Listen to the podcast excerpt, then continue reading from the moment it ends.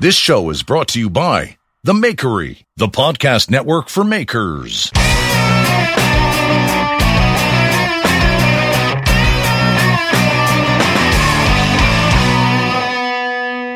You ready? Yep. All right, guys. Welcome to the Full Blast Podcast on the Makery Network. I'm Jeff Fader, and before we get into it with James Fleming, Wasteland Forge. Got to do a little bit of business. Axe Wax. Axe Wax is an all natural, food safe wax for your axe, for your wood, for your handles, for your steel. I actually used it on my hammers. So when I finish my hammers to, to, forge with, I like to give it a little bit of axe wax, and it feels great. And what I do is I put a little axe wax on, and then I hit it with the heat gun, let it really soak in, wipe it down, and it is a great finish for your hammers. It's a great finish for your steel, carbon steel, Damascus, and it's all natural, food safe, so you know you're not putting anything icky into your stuff. You know what I'm saying? And if you go to axwax.us, put in promo code FULLBLAST10, you're going to get 10% off your order. Or if you're in the UK, go to UK Knife Supply. New UKKnifesupplies.com. Toby will take care of Knife Talk 10. If you're in Australia, go to nordicedge.com.au. Those guys are nice enough to take care of Full Blast 10 thanks to Sausage Man Forge. Saucy, I'm with you. And if you're in the EU, go to knifematerial.at. Thank you, Keith, for accepting Full Blast 10. Get yourself that axe wax. Get 10% off. And, you know, it's cheap enough, but it's cheap enough, even cheaper with the Full Blast 10. Might as well get a couple pucks, Okay? The next thing, guys. I get I, am worried about you all. I'm worried about you all because I feel like you're working very hard, and you're some of you are spending too much time doing things you're not supposed to be doing. You're supposed to be creative. You're supposed to be making stuff. You're supposed to be documenting your stuff. You're supposed to be doing business, but doing business can also mean saving time by having a good website. If you go to akinteractive.com slash full blast, you fill out the paperwork, Andreas Kalani is going to figure out what you need to get yourself optimized. And optimized is in like, don't do the business in the DMs. You're going to be able to answer all the questions that people would ask on your website. And then you can have a buy it now. You can have it linked to your commerce. You can have your website linked to your Instagram page. You can do anything, and, and Andreas can do it, and he'll save you time and energy. So go get yourself a new website or get logo redesign. Or if you already have a website, he can square it up for you because he's a knife maker and he's a maker and he know he speaks your language. So if you want to have a good maker pot, a good maker website, Andreas Kalani's your guy. akinteractive.com slash full blast. And all the links are in the in the show notes of the show wherever you're listening to this, wherever you're listening to the Full Blast podcast. All the links are in the show notes in direct with hyperlinks. Last thing I want to tell you is I've been recently getting a lot of messages from people about how to get into blacksmithing, how to get into bladesmithing. I want to make knives. I want to forge this. I want to forge that. And they say to me, Where do I get an anvil? Or where do I get hammers? Where do I get tongs? Well, when it comes to getting hammers, I go to John Ariani, Sunset Forge NJ. That's Sunset Forge NJ on Instagram, sunsetforgenj.com. He is my friend. He's been on the podcast a number of times. He's a good buddy of mine. I've actually learned how to make hammers from him. He makes beautiful hammers cross peens, straight peens, rounding hammers, different sizes, different shapes, sledgehammers, 45 degree, you know, cross peens, those dog head hammers. He's making it all. And he's going to get you into the hammer that you need. And I know what you're saying. Did John buy a spot on the Full Blast podcast? Of course not. Of course not. He did me a solid. He sent me. He did me a real solid. He sent me a drift that I'm going to be using, and I really appreciated getting out fast because I'm on a tight deadline. I'm on a tight deadline. That's why John Ariani's my guy. John Ariani's the man. Sunset Forge NJ. Get yourself. You know who has a couple of his ham, a number of his hammers is is uh, Neil Kamimura. And word on the street is Neil doesn't let anyone touch his John Ariani hammers because he understands the the special nature of these hammers. I've heard it. I know this for a fact. He makes hammers for all sorts of people. John's the man. And if you go to his website, I'm sure he's got something there right now. I think he got a two two and a half pound rounding hammer ready to go. And if you follow him on Instagram, he's always posting stuff. So go follow John Ariani. That's Sunset Forge NJ on Instagram. Get yourself a real hammer. Stop it with the nonsense. Stop fooling around with the Home Depot hammers. It's nonsense. Go get yourself a good hammer. John Ariani, Sunset Forge NJ. Okay. My guest is James Fleming That's Wasteland Forge. Wastelandforge.com. Wasteland underscore Forge on Instagram. He's an Army combat veteran and he's a knife maker out of Iowa, for, formerly of Texas.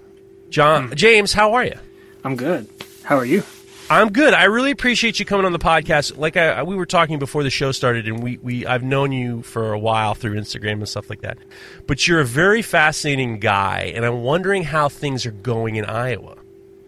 Oh, Iowa's cold and snowy right now. We're today is actually warm. I think it's like 38 degrees, so it's it's a nice day to be getting work done. Uh, but yeah, normally it's it's really cold around this time. Uh, but I have a well insulated shop, uh, which helps a ton. I'll bet.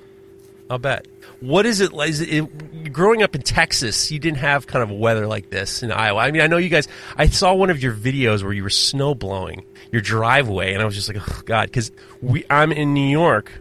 We're dealing with similar weather. It's just relentless and awful. And I'm right now. It's like 20 degrees or something like that. 25 degrees. It's miserable. And I'm wondering how a, a Texas native deals with the harsh winters of Iowa.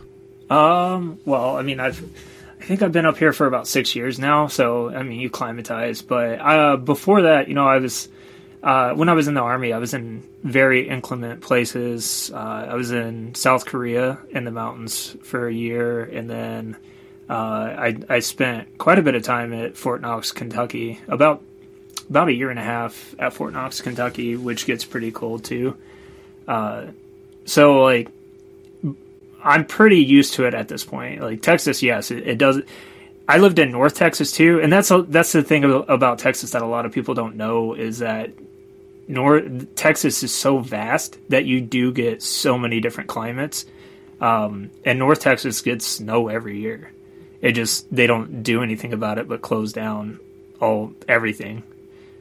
You know, it's funny because I talk to Ben Snur quite often, and, and um, when something's going on in Texas, I said, "Ah, you, you should just you should head down to see you know Andrew Alexander Blacksmith Tools. I hear he has like a power hammer for sale or something like that." And, and Ben's always just like, "Do you understand how big Texas is? Do you understand that like for me to go see him, it's a long drive. You don't you think everything's so close in Texas, but then you realize how vast it is." Yeah, I think Ben Snur and Andrew Alexander are about six to eight hours apart. Yeah, yeah. He's just like, stop telling me where to go because I'm, I, it's too big. Texas is too big. It's too big for me to say that. Yeah. So, growing up in te- in, in northern Texas, now, are you, where where where in northern Texas were you? An hour above Dallas. Hour above Dallas. What was that like growing up? Uh, well, let's go back a little further. So, Yeah, m- let's do my dad was in the the military, so I'm I'm like from all over the place. I've I was born in Georgia in, in Fort Benning, uh, and then we moved to Alabama, and then he got out of the army in Alabama when my sister was born, and then we all moved to California. And uh, we lived in California until I was, I think I was six, and they, my parents had separated, they were still living in the same house. My dad had a girlfriend that was always coming over. And um, my mom emptied his bank account, put us all on a bus, and we went to her hometown in Louisiana to live with my grandma for a little while. So I grew up in Louisiana up until about 13. Um, a lot Wait of hard second. times. Wait a second. I'm sorry for interrupting. Your mom drained your father's bank account, or the girlfriend did? my mom did. Is that a bad story, or Uh yes. So I don't talk to my mom, and I don't talk to my dad for that matter. Um, uh, both for different reasons. My my mom was not a great parent. Um, I'm sorry to hear that. oh, I mean, it, it, you know, there there are people who grow up in life blaming their parents for everything and how they turned out, and then there are people who learn from how bad their parents are and and try to be better because of it. And I think I'm the latter. You know, I, I try to be a better person because of the the upbringing I've had. Um, in Louisiana, it was it was a hard living. Luckily, I had a lot of family around. You know, we we didn't have anything but family, so uh, it it was there were a lot of helpful things up until right before we moved to Texas. So we were living with my grandmother. Uh, she kicked us out, and for about three months, we were homeless. Uh, How old are you? 13. 13. Oh my god. Yeah. so and that's that's what prompted my dad had moved from California to Texas, uh, which was about five hours from where I lived in Louisiana, and he came and picked up me and my sister because we were the youngest and we couldn't get jobs or anything like that. Um, so I so I moved from a place in Louisiana that was next to a military base, Fort Benning, or uh, not Fort Benning, uh, Fort Polk. Uh, so Leesville, Louisiana, which is super diverse. If you're if you've ever grown up around a military installation, the the the schools, like the the town, everything's super diverse because you have a bunch of people from everywhere around yeah. the world coming to this one place and you know living in, in, a small location. So you you you get all these cultures mixed in to all the public schools and stuff like that. And i moved from there to um, a small town in north texas called howe texas which i think my graduating class was about a hundred. Huh. um, and it was all white. So I, I moved from like this diverse town in Louisiana to this very white southern town in Texas where there was just a bunch of like, you know, racism because nobody had been around any other culture yeah. through their entire life. Yeah. So, yeah, it, that's and then so that was like kind of the growing up in Texas and uh, if you look at me you don't look like I don't look like somebody who grew up in a small town in Texas. Like I, am not country. I don't have an accent from the South or anything like that. Uh, there was a, larger town pretty close that had a skate park, and I ended up hanging out with a bunch of people that, you know, kind of lived in that town versus the small town that I lived in. Uh, and and th- there was, you know, more like being a punk rock kid, skateboarding and stuff like that. I didn't fit in in the town I was living in, but I did fit in and like surrounding areas that were kind of bigger. There's something to be said about finding a family, you know, mm-hmm. finding people that you can relate to, you know, and and there is something very nurturing about finding a group of people who who can who can kind of fill the void that, that you're that you're not getting at home. One thing you said a while ago that I really appreciated, I want to tell you that is, you know, you said something which was very very hard to say, but at the same time, it was very, very true. Is a lot of people blame their upbringing for their behavior as opposed to you know you know repeat. Uh, there's repeating the the the mistakes that were made, or addressing them and realizing you're just going to do the I'm going to do the opposite. And there is something very brave and valuable about making being being able to make that change changing a a system of bad mistakes and realizing it and just kind of I just want you to know that, I because I've I'm in the same situation where my my parents were really. I mean, I, I love my parents, but at the same time, there was a lot of things done that were that could have been avoided, and I find myself, especially with my father, is is addressing some of the things that he did and making sure that I don't do them with my kid yeah, it's it's really important. And your kid is much older than my kids, and and like it seems like you have a really good relationship and friendship with your kid, and that's very important to me. Like I I want to foster a friendship with my children. Like yes, I'm their parent, I'm you know their guardian. Ultimately, like I'm the adult, but at the same time, like I I want one I want to you know provide an environment where my kids can be become they can grow into being good people. Um and and so like fostering a safe environment and a learning environment is very important for me. Yeah. Well it's you know the only the only thing i i talk to my kid about a lot is i never talk baby talk with her like I talk even when she was a baby, I talked to her like a regular person. And mm-hmm. for some reason, I think that she liked that. Like like she always appreciated the fact that I talked to her like a human being, not like I never did baby talk with her. I always found that to be weird. And then the other thing is is we got to a certain age where I said, you know, I want you to be the person that you are. So if you want to curse in the house, go ahead. So there was like a few months of fuck, fuck, fuck, fuck. And but I was just like, look, listen, I'm not telling you to just start cursing all the time. What I'm saying is, is I want you to be able to express yourself. I want you to express yourself to us the way you express yourself. And there was this drastic change in her relationship with her and her mother and, and me, because we wouldn't give her, give her, we wouldn't care if she said said specific words. It was always her actions were far more important than some of the words. And of course, you, you can say you can't talk like that at school, or you can't talk like that in front of your grandmother. You can't talk like that. But at the same time, I noticed this extraordinarily different relationship change because we wanted her to be able to express herself in a natural way. Yeah, that's super important. Like fostering an environment where self expression is like important because so many parents, especially when I was a child, you know, things that you would do as a child. No, don't do that. Yeah. Or like, you know, like it, it's just it's it's a constant like yes you know you don't want your kids to be loud all the time. That's you know like quiet it down. You, you, know you can talk in this manner and still convey your point. But being like allowing for like actual self-expression like it didn't it probably didn't even have to be like a cussing situation. It's just the fact that you were like okay i think it's okay for you to be this way. There was it was a lot of it was a lot of it was because she we always she was very very frankly we were very it was being polite was very important. So please and thank you was extraordinarily important to us. Mm-hmm. and discipline to a certain degree. Like we wanted her to you know she did what she you know you do what you say you're going to do. And then once she learned that early there was this sense of like well she didn't have to be told all the time. And then it it kind of just created more of this more you know the more respect. And then she appreciated that. And it's just it look i'm very grateful now she's about to go out to visit schools in california which i'm not thrilled about but i'm i'm uh, throwing my hands up and saying i want you to get whatever you you know anything you want. I want you to have whatever you want.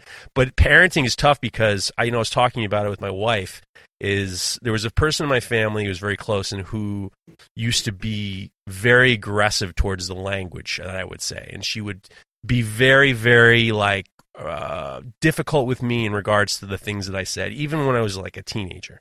Like, or I was like close to being out. Don't you, you know, we don't use that kind of words in this house, and you know, just belittling me in terms of the words that I was saying. Like, you know, just kind of like you know, bad words and stuff like that. And yeah. I and I realized later in life she was a bad person who didn't curse. And I just because you say a bad word doesn't make you a bad person. And your actions are far more important than some of the words that you say. And it was this very like, what do you? Why are you worried about if I'm going to be a bad person or not? Be about if I say fuck once in a while, versus you're just a bad person. You don't curse, you're a terrible person. So who care? Who cares? Yeah, I think intentions are the way you speak has nothing to do with how you act towards somebody. Of course. If you act out of hate, then it, but you do it the nicest possible way, you're still acting out of hate. Of course, and the biggest problem right now is that most of the most of the problems going on in society are it's parenting issues.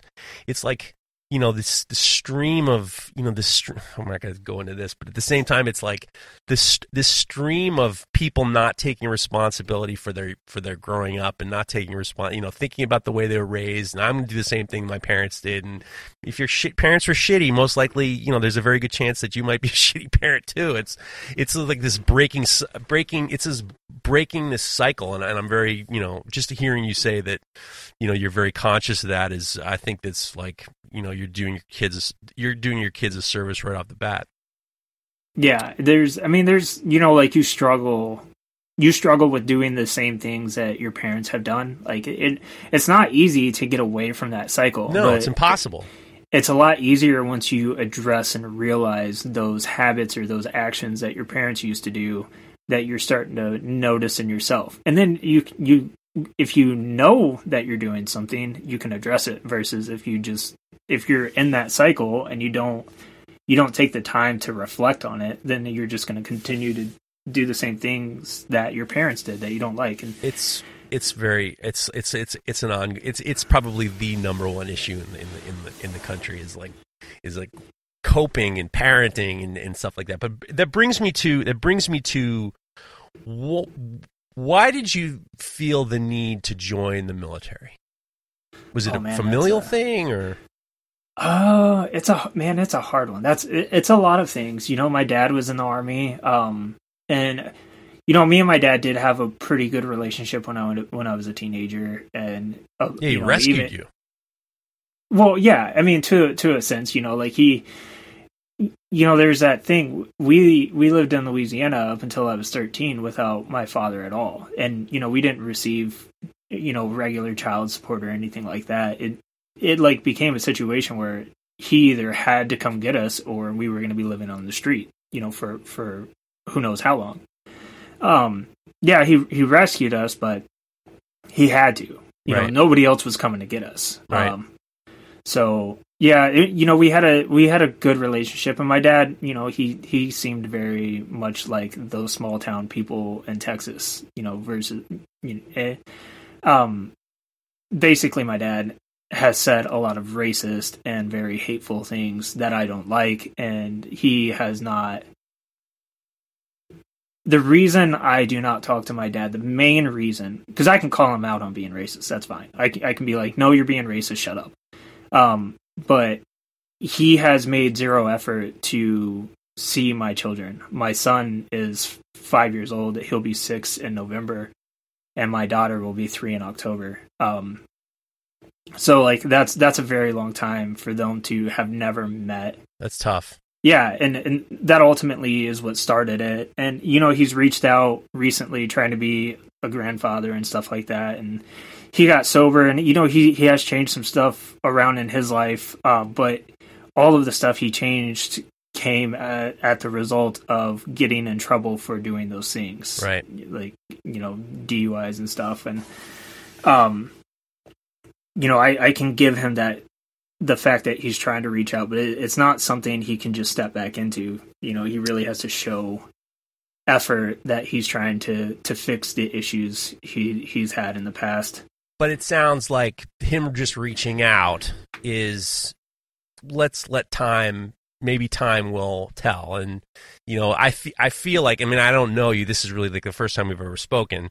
I feel like there is the potential for down the line maybe things can you know we just don't bury it. You know it's it seems as though maybe there is like a little I'm a little bit of like you're giving him some props for getting himself sober and even reaching Yeah. out maybe he's late in, late in the game but at the same time it's something you know Yeah, it, my biggest concern right now is my children. Yeah, I don't want I don't want him to show up and play grandpa right as a Well- stranger to my children. of course You- and that that's the biggest thing like they need they need time to meet him in a safe manner that's not going to be abrupt and confusing because right now they have two phenomenal grandparents from my wife like the, like my mother-in-law watches our kids three four five days a week and you know when they're not in montessori school they're at grandma's house while i'm working and they love grandma, you know, and, and it's a great relationship that we have.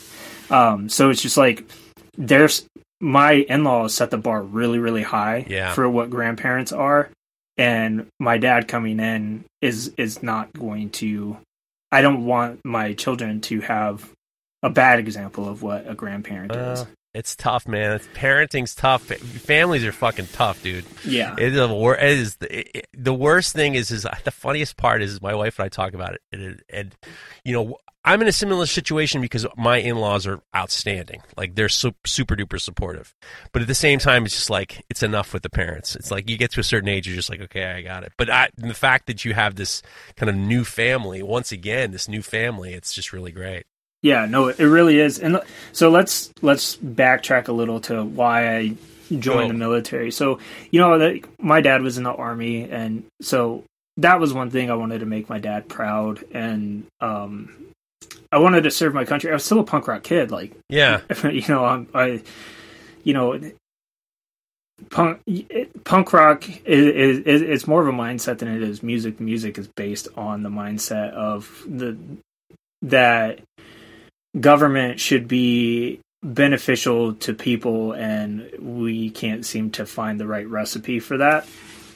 Um, so like government's always overreaching in a way or not doing enough in another way and so you know, my there we go.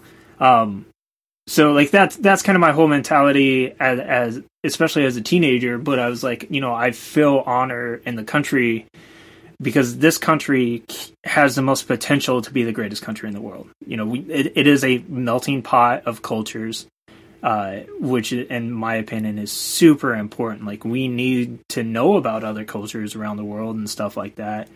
And then, um, and then the last thing that kind of pushed me to go into the military is I, I dropped out of high school. I got my GED and I started going to college. Um, and I ran out of money. I couldn't afford college anymore. So I was like, you know what? I was just going in the military. You know, I had all these other reasons, and I was like, well, that's kind of the icing on the cake. Were you holding out? Were, were, were you was the thought that there's a you know it was always on the table, and then were you holding out to see what it would take to make you just make that decision, or were you always thinking, you know, I'm going to go through college? Um, you know, I really don't know. At, yeah. You know, at that age, you just don't know. The decisions you make at like 18 and 19, you know, you just, a lot of the decisions you make at that age are kind of like by the seat of your pants. You know, it's like, oh, yeah. you know, I'll just go in the military. Um, you know, I've, I've always, I grew up around a military base, so I knew kind of what military culture was like. Um, I knew I had another friend who had joined the the National Guard, and he got back from basic maybe six months before I joined, and so I like you know talked to him about it and stuff like that. And I was like, you know what, I can do that. And I had some friends who were like talking crap because I was I was saying that to them. I was like, oh, that I think I can do that, and they were like, no, you can't, you can't do that. And I was like, you know what, I, you know what, yes, I can. Yeah. And then I did. I, I went through basic training at Fort Knox, Kentucky. Uh, I think it was, I joined in 2008. September 3rd of 2008 was my join date. So I was at basic training during, like, you know, the 9 11 kind of ceremonious uh, time. Right. You know, like remembering 9 11. Yeah. Um, which was crazy. So that's another thing, you know, join the military at my age uh, I'm post 9/11. You know, I that's that's always a thought. You, you think about anybody who joins the military before 9/11. You know, it's relatively peaceful times. Uh, yeah, there's always that scare that something can pop off, like the Cold War and stuff. But um, it was peace, and then right. 9/11 happened, and everybody who joins after 9/11 knows that they're going to go to war. You know, like wow. that's even if you don't go to war, you know that we're at war. I'm going in the military. Yeah, you know what? I never even thought about that. I, I talked to a lot of guys who, you know, I know Joe Maynard last week. He joined before 9/11, and yeah. and I know that a few other friends of ours who in the knife making community that joined after 9/11. But you never really think about that. You think about like, you don't think that like it's after 9-11 you know that when you sign up you're going to be in combat yeah and i mean there there's over a hundred different jobs you can get in the military um and uh in the the army there is four official classifications for combat. So there's infantry that we all know of. There is scouts. There's tankers. And then there's combat engineers. Those are the only four MOSs in the in the army that are direct combat uh, MOSs, and I was a tanker. Um, so, what do you do as a tanker? You operate, and it, currently, I think the platform that they're using now is the M1A2 SEP V3. Um, and it's a fancy way of saying the Abrams version, the A, the M1A2 Abrams version three. Um, so were you a were you a were you a pilot or a driver or? So on a How tank, did... there's four different positions. There's driver, loader, gunner, TC. I have only ever been a gunner and TC on a tank. Yes, I've driven tanks, I've loaded tanks, but my official positions on a tank have always been gunner or TC. Um, so what's TC? Tank commander. So the guy in charge on the the tank. Right. Um, and then the gunner is the second highest position on the tank, and then the loader t the loader uh, and driver kind of interchangeable. Like whoever is better at driving drives, whoever's better at loading loads. That's kind of how it works. But so my first unit was in South Korea after Fort Knox. Uh, I so Fort Knox, I did basic training. You get to pick at basic training. Basically, you sign paperwork saying I want this duty station in the United States. I picked Fort Hood because it was in Texas, and then I picked South Korea because you have to pick an overseas duty station. Um, well, I got my overseas pick. I didn't get the states pick. So I went to South Korea. Uh, I performed really well, and I think three months being in South Korea, I got assigned as a tank gunner because we were going to shoot a gunnery, and the previous gunner that was on my tank uh, was going to uh, have a change of duty station. So they were like, well, there's no point in training him up because he's leaving, so let's train up this new guy to be the gunner. Uh, because I, I performed really well. I was always expert in rifle, pistol. Uh, my PT scores were always really high and stuff like that, and that's usually the stuff that they're looking at. Uh, so from basically like you know day one, I was in a leadership role in the army, which isn't common. Um, it's the gunner position is slotted for an E5, so a sergeant. And as an E2, I was a gunner. Hmm. So like it's it's a lot of responsibility, but I wanted it. Huh. That's interesting. Do you, when you when you have when when a I don't I guess you call it crew a Yeah, crew, crew. when you have your crew together, is it very tight knit or do you really kind of work as a group for a long time or how does a how did what's the what is the uh, relationship inside the workings of a tank? Man, that's so it depends on the duty station and kind of like you know the you got to build relationships. So Right. if you're moving from duty station to duty station every year, then it's really hard to build up a relationship because everybody has different move dates. You know, like not everybody joins army at the same time, so they don't go to the units at the same time. But in Korea, there we we were all really tight, but that's because we didn't have everything we did had to be with another soldier. So if we went out on the town or whatever, there was our battle buddy with us. You weren't allowed off post without a battle buddy. So like, you always had to have another soldier around you. So you become really, really tight. Um, and, and I think that was really important in, in South Korea. Like we, we were really good. Like everything we did was like all tight knit because we were always around everybody else. But in the states, it's a lot different. So like even if you're at a duty station in the states, people are going home at night. You know, they're they're they're not they are not surrounded by other soldiers when they leave work. Basically, they they can go and do basically whatever they want within the confines of what you're allowed to do in the military. Like if you're going to drive, you can't drive um, from a military base. I think it's like a hundred miles. You can't drive further than a hundred miles, or like, you know what? It may be less than that. I think it's a thirty minute drive. You can't drive without a pass, so you have to sign up to drive further away from the military installation. Um, and it may not get approved, but in, in Korea, you you know like you're constantly with everybody that you work with on a daily basis. So you get really tight. And yeah, I mean, there's ego and stuff like that in the military. So there are, you know, heads clashing. But for the most part, everybody is real tight and we're all, you know, we're, it's crazy because I, I equate South Korea like being in college without going to school. Like being in college with like that. a bunch of weapons. Because we were all like, 18, 19, 20, and 21. You know, like most of us there were real young. You know, And there wasn't like conflict going on. I mean, there was like obviously tension with North Korea, but I mean, in South Korea, there was a lot less than if you were in Afghanistan or in the Middle East. yeah, yeah. So there's no conflict. We were allowed to go out and drink, you know, all the time. We trained a whole lot. And, but if we weren't training, we were drinking. And if we weren't drinking, we were training, uh, which is not a great cycle to be in. But I, I became a very fit alcoholic in Korea. Um, I mean, like 12 minute two miles, uh, being able to do like 100 push ups in two minutes, just stuff like that. Like, and all while being like nursing a hangover. Hmm. like, Korea is not a he- healthy place for soldiers to go.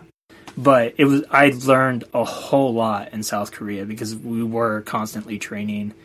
Um, and so that kind of pushed me in my career. Like I think me being a gunner, being in an E5 position at my first duty station very early on, and then going to so I went to Fort Knox after that, back where I did basic training as a cadre, which I'm I helped out the tank instructors.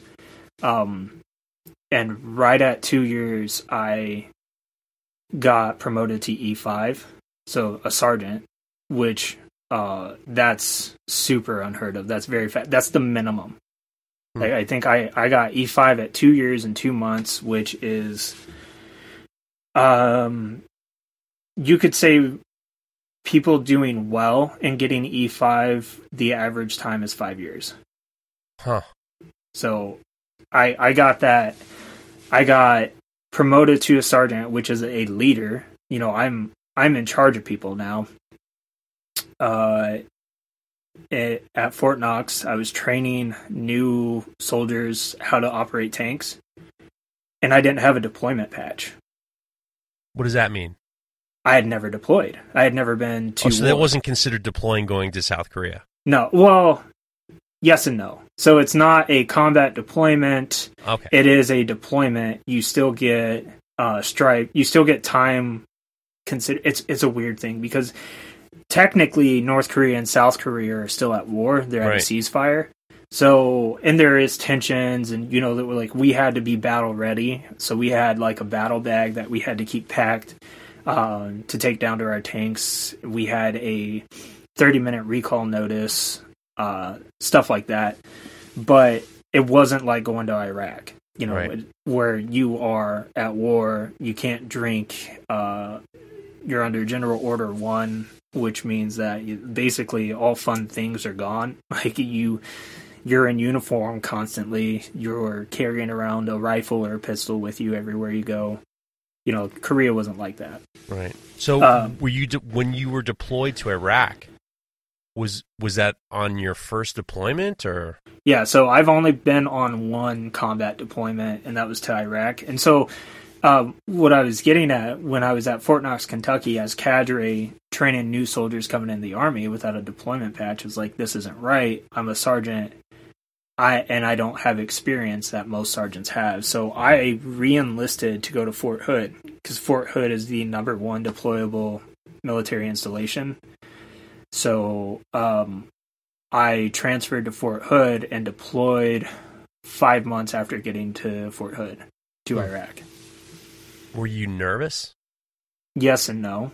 Um, you know, there's always that looming sense of like I'm gonna die, going to war. You know, like that's that's what happens at war. Um, but I, it was my choice. Hmm. Like I chose to go to. I could have stayed at Fort Knox, Kentucky, and rode it out and never have gone on a deployment. But I chose to go to Fort Hood so I could could deploy. Do you think it was to test yourself? No, I think it was to earn the same respect that the NCOs I looked up to had. Wow. Hmm. Because I feel like I, I was lesser of a non-commissioned officer because I had not deployed Right. during a wartime, and I, I also as somebody I was a ta- I was a tank instructor. You know, I was teaching these kids how to operate a tank at war, and I had never been to war. So it just it it meant it made me feel like I, I was what I was doing was fake. Punk rock ethics. You Yeah. a little punk rock ethics. You want you want to you want to get make sure that you're not a poser. I'm imagining it's yeah, kind of the and, same and, that yeah, it, it it's a lot. not like that I'm not that I'm not making I'm trying to, I'm not trying to make it minimize it, but I'm just I'm seeing that there's you know in the punk rock ethos, it's always this this you know you want the truth. You know, you want to be for- genuine, yeah, and- yeah, you want to be. You want the truth, and you want the genuine. I would imagine that there's probably a little bit of that, obviously. yeah, and it's that experience, and like, you know, I I deployed in 2011, uh, and that lasted till mid 2012. I was in Iraq for seven months and in Kuwait for six months. My unit was the last occupying unit in Iraq. Jeez. Um, yeah, so it, I, the area I was in was the Babel province, which is modern day Babylon. Um, I actually got to visit Babylon during some uh, very uh, top secret stuff we were doing. We were uh, we were escorting well, you don't. so- Have to, I mean, well, no, I can. I I'm not going to tell you details. We were Okay. escorting um, suit wearing individuals to a sheik, which is like a mayor, um, t- for them to discuss some stuff. I don't know exactly. I, I'm pretty sure some money was being exchanged. Uh, Okay. There was a big bag that didn't come back with us. okay, Um, all right. Okay. Well, I mean, this is. I mean, obviously, we. and and- but these suit wearing individuals wanted to do some sightseeing while we were there so we we visited like babylon like you know the gates of babylon and stuff like that and um i got to stand where alexander the great died which is huge for me because he is like historically one of my favorite um conquerors and people because of how he most people who conquer conquer in the name of how their society is. He conquered in the name to bring societies together and learn as cultures. Like so, when he conquered uh, Persia, he wanted them to still have their culture intact, and he he so much so that he had his army and stuff like that learn their culture Hmm. instead of impose his own culture onto other because he's from Macedonia, so like which is it's it's Roman esque, but it's not Roman. It, it's still kind of uh, a Middle Eastern culture, but th- very highly influenced by Roman culture. So that that was huge for me. Like not to get into a huge history lesson, but being able to stand where he died was like, man, this is like chills running down my spine. Like, not nobody can do that. You can't sign up to go to Iraq and you know tour this place. Wow, that must Yeah. have been crazy. Oh, it was it was nuts, and it it was nuts because like the bricks that were in this building were all engraved by. uh It was Saddam Hussein who ran Iraq at one point, right? Right. Yeah, so he had all, his name engraved on all the bricks. That's crazy. Yeah, and most of what, like the walls of Babylon, a lot of that is in Germany, still intact. The, one of the lions are is in Germany. The other one is there, but the face is blown off of it. Uh, I think that was during World War One. They shot it with a cannon, and so like seeing all of this stuff and like, it's this area is so war torn. Everywhere you go, it's like this war happened here during this time. This war happened. This war happened. And it's like, man, this is nuts. It- but like, it there's still enough intact where you're like, this was still amazing. Not many people can say that they've been there in their lifetime. Were you when you were younger? Were you fascinated with history? Is this something that you've always been interested in, or Certain things in history, yes. Um, I was not fascinated in history class because I usually had very bored. Most of my history teachers were coaches, and they don't care. Right. So you know, like they they're teaching history because they're trying to be coaches, not the other way around. They're not being Right. coaches because they're trying to teach history. So I, it was always like read this chapter in the book, write this report on it. But like the stuff I cared about in history, like I really dived, diet like dove into. Uh, you know, like that kind of plays into knife making. Like a lot of stuff I like is it, it, it like it's historical to me, and that's how I kind of design it, my work. I can see that. We're going to get there. We're going to get there because I it's definitely something part of your work is very much along the lines of there is this sense of, you know, uh, respect towards history. There's a like a big giant nod to history. So we're going to get there. We're going to get there. When you're driving a tank, how does it how long does it is are the tanks like ready are you also the mechanic as well or are you responsible for it like what's the mobilization like of a, a tank crew Um, so we do have tank mechanics, and so the way it works is it's level of responsibility. So the crew are mechanics. I was a 30 level mechanic, which is the highest mechanic level you can be as a crew member, and then tank mechanics are 40 level. So they they can do everything on a tank to fix it. I can do general maintenance, get it running on a battlefield, you know, to to where we need to go kind of stuff like oh, we, we had track blown off. We can put the track back together. We had, you know, a sprocket broke. We can put the sprocket back on or, or new one track wheels, all of that stuff, engine stuff. You know, the tank is there for every part of the mechanics and cleaning and everything. Like I, you know, was fixing hydraulic leaks, all of that stuff. So yeah, like we're, you know, you have to be operation ready because the mechanic's not on your tank if you lose hydraulic pressure during war. You know, like that's something you got to figure out. So on the tank is also a ton of repair stuff. Oh my god, yes. A tank How much weight how much weight in that tank is like you know, uh backup repair stuff? Uh so a fully battle loaded M1A2 V2 is 72 tons.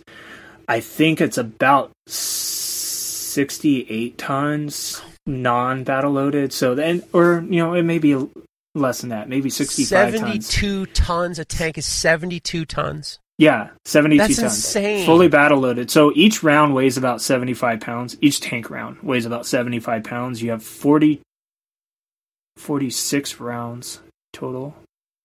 Oh my god. Um, that does not include small arms or the weight of small arms. So 50 cals. I think the new SEPs have, or the new A- Abrams have two 50 cals, which weigh like 130 pounds apiece and then the ammo for those you're carrying uh two to four thousand rounds for the 50 cals 16 thousand rounds for the the two uh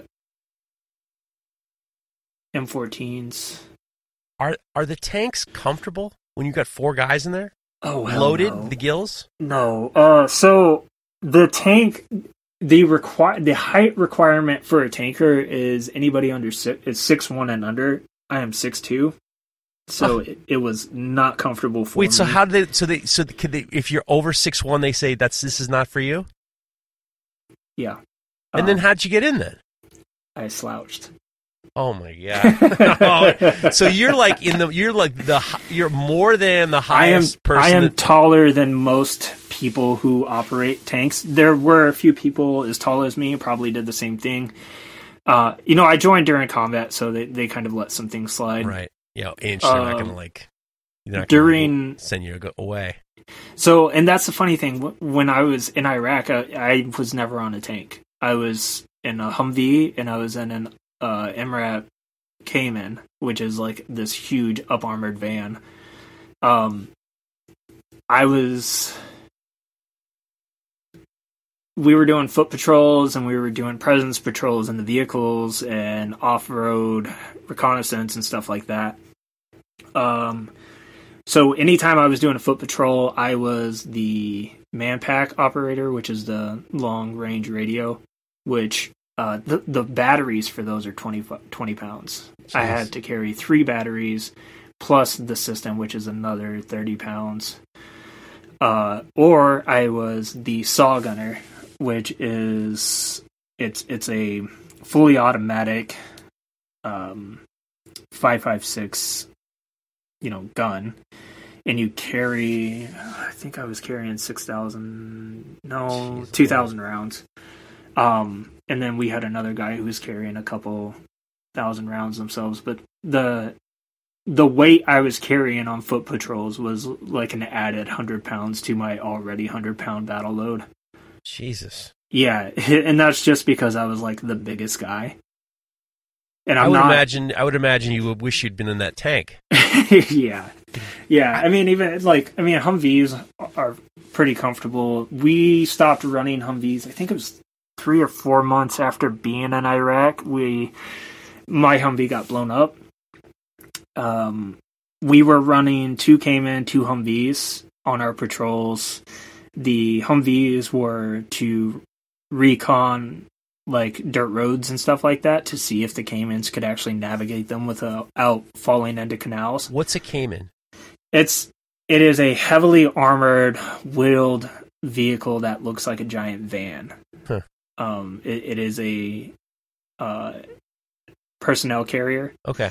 There is a gun turret on top with a person operating. Hmm. Usually, it was a 240, um, which is an automatic machine gun. Um, and then they, you know, like it, it's just they're super up armored. They're designed for IED blasts. They're they're they. I think it's like uh, 16 to 20 inches off the ground, and then they have V-shaped holes, so the blast goes outwards if they drive over an IED. Hmm. Um, the Humvees are not built like that though. So um, if a Humvee gets blown up, it gets blown up. Then I mean, you're you're in an armored box, but it's still pretty. That's why they told us to stop doing it uh, using our Humvees. Um, the explosive was an EFP, which stands for explosive firing projectile. Uh, So just take me back to the day. Take me back to that day. You guys are going on patrol on recon, and you're in the Humvee. Yeah, so the way our patrol was set up is on upgraded road conditions, so concrete, pavement, anything like that. We would run the Caimans up front, and we would run the two Humvees in the back. So four vehicles total. Uh, and then on downgraded road conditions, we would run the Humvees up front, you know, because we're testing the road conditions to make sure our larger vehicles can actually navigate. Um, so the we were on pavement.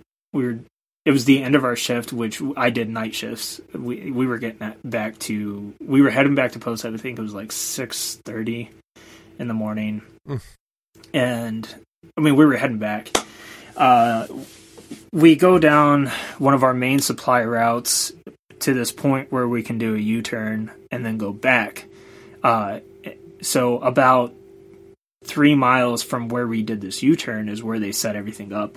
And we had this tradition, uh, like, y- you know, like, you know how people have like good luck charms, like for the Yeah. football teams and stuff Yeah. like that. Well, we had something like that. We we would sing uh, Backstreet Boys, Hilarious. a very specific song. Go ahead. Uh, Which song? I'm trying to remember. Oh, come the, on. the lyrics.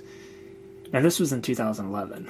I That is, since then. dude. You, this is such an intense story. Then you're just like, the- so the- and the- it, it's it's so funny too. My my uh, staff sergeant, my vehicle commander, um, I so I was driving. My vehicle commander was sitting there next to me, and we're belting this because you know we have headphones on and stuff like that. There's no radio, so we have to you know belt this out. Like we're not like quiet about this. We're just belting it.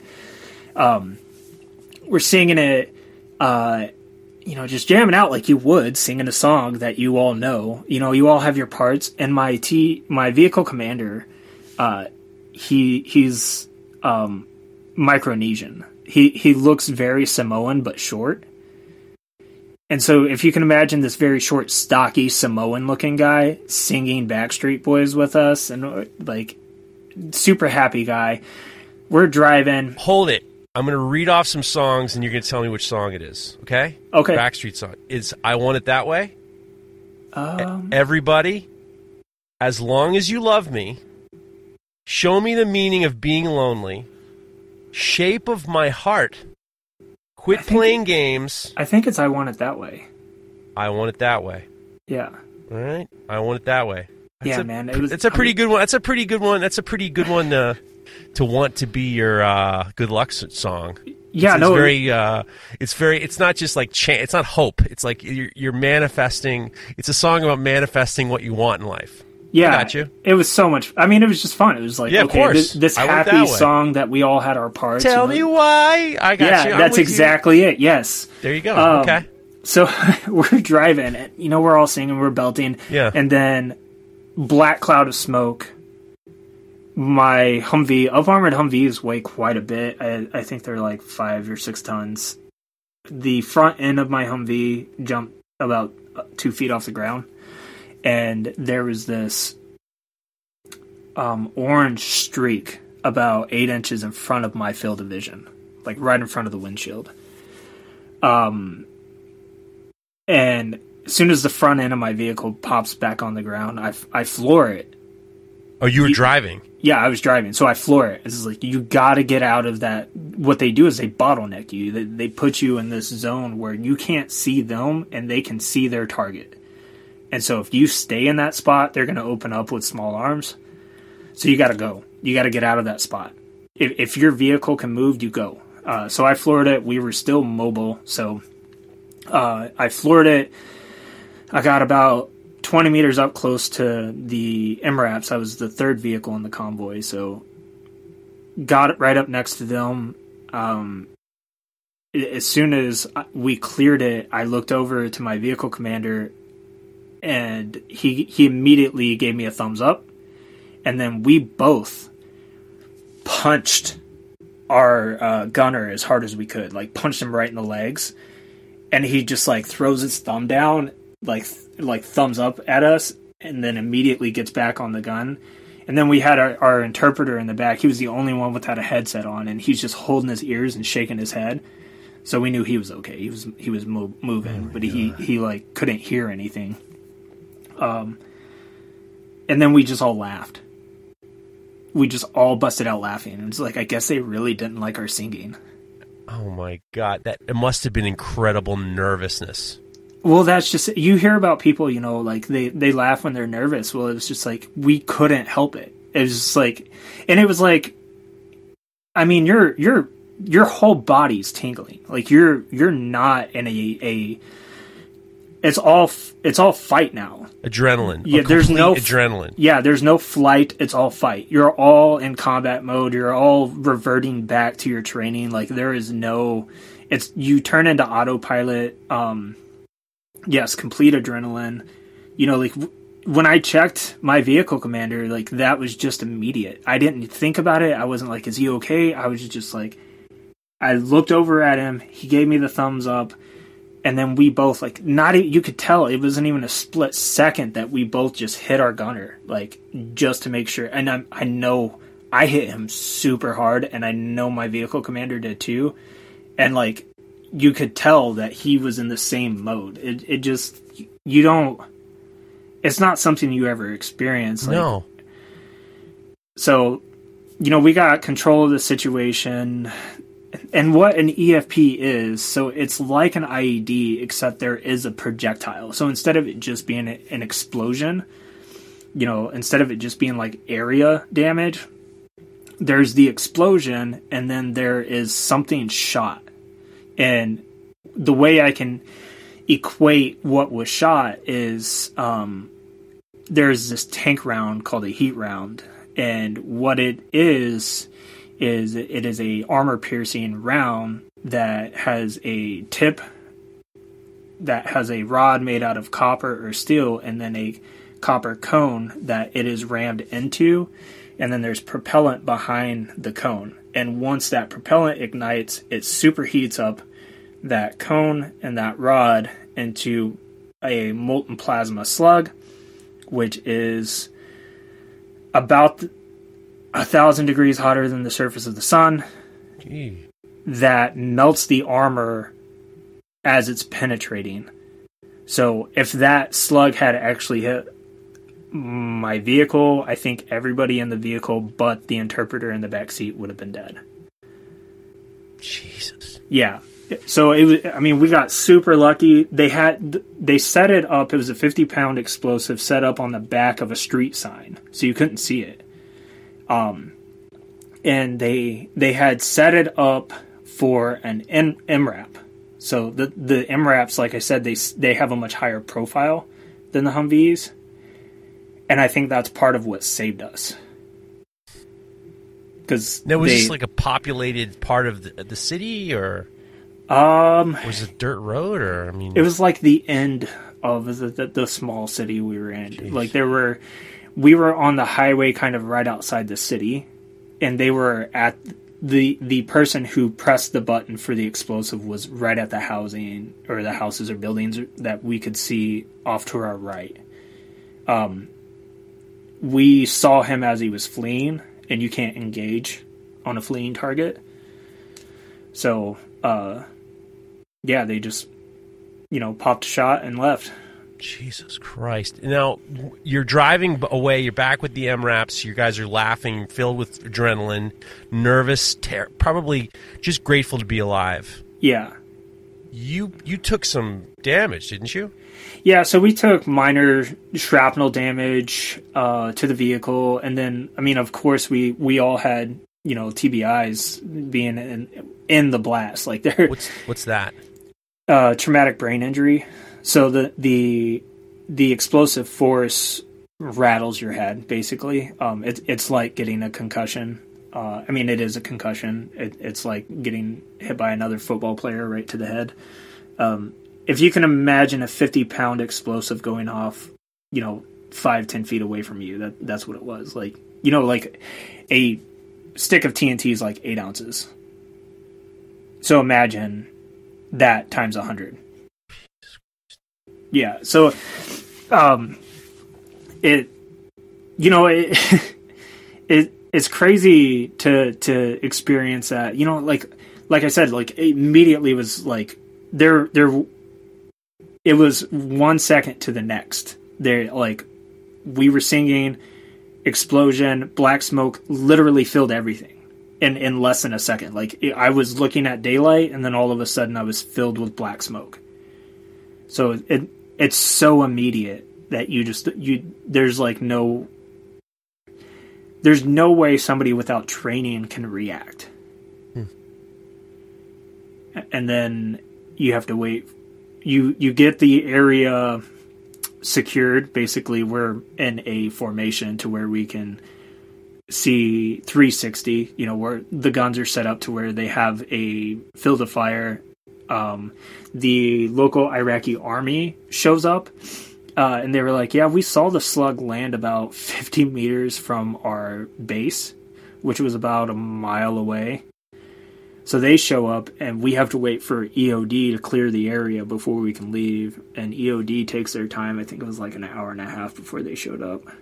Now, did you have any like shrapnel, or you have any minor damage, or the the vehicle took shrapnel, but, but you didn't? No, no.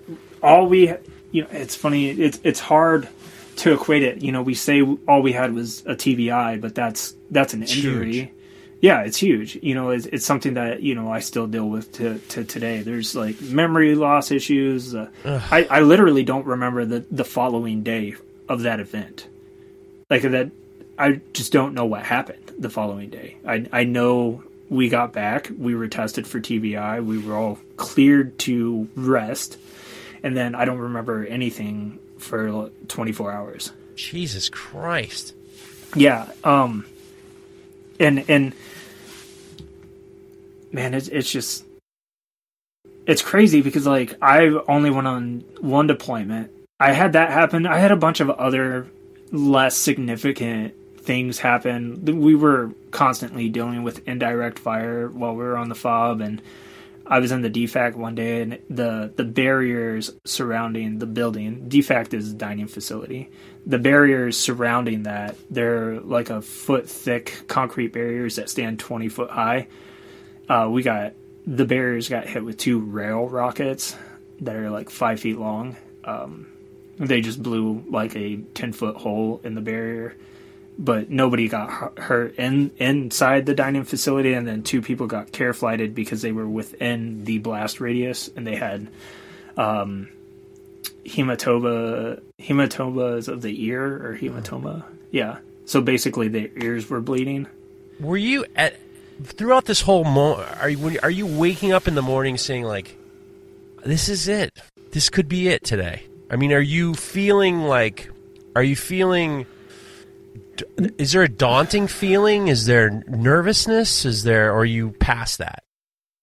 I, I you know, when I first got there, there were th- things that set me off and made me like n- nervous, and then after experiencing like constant stuff, because I mean, it was every other night we were getting, you know, the sirens were going off because we were either getting mortared or rocketed, and um, you know, we it got to the point to where me and my roommate we were in these like uh, shipping containers that had AC basically, and they were only big enough for two individuals to sleep in.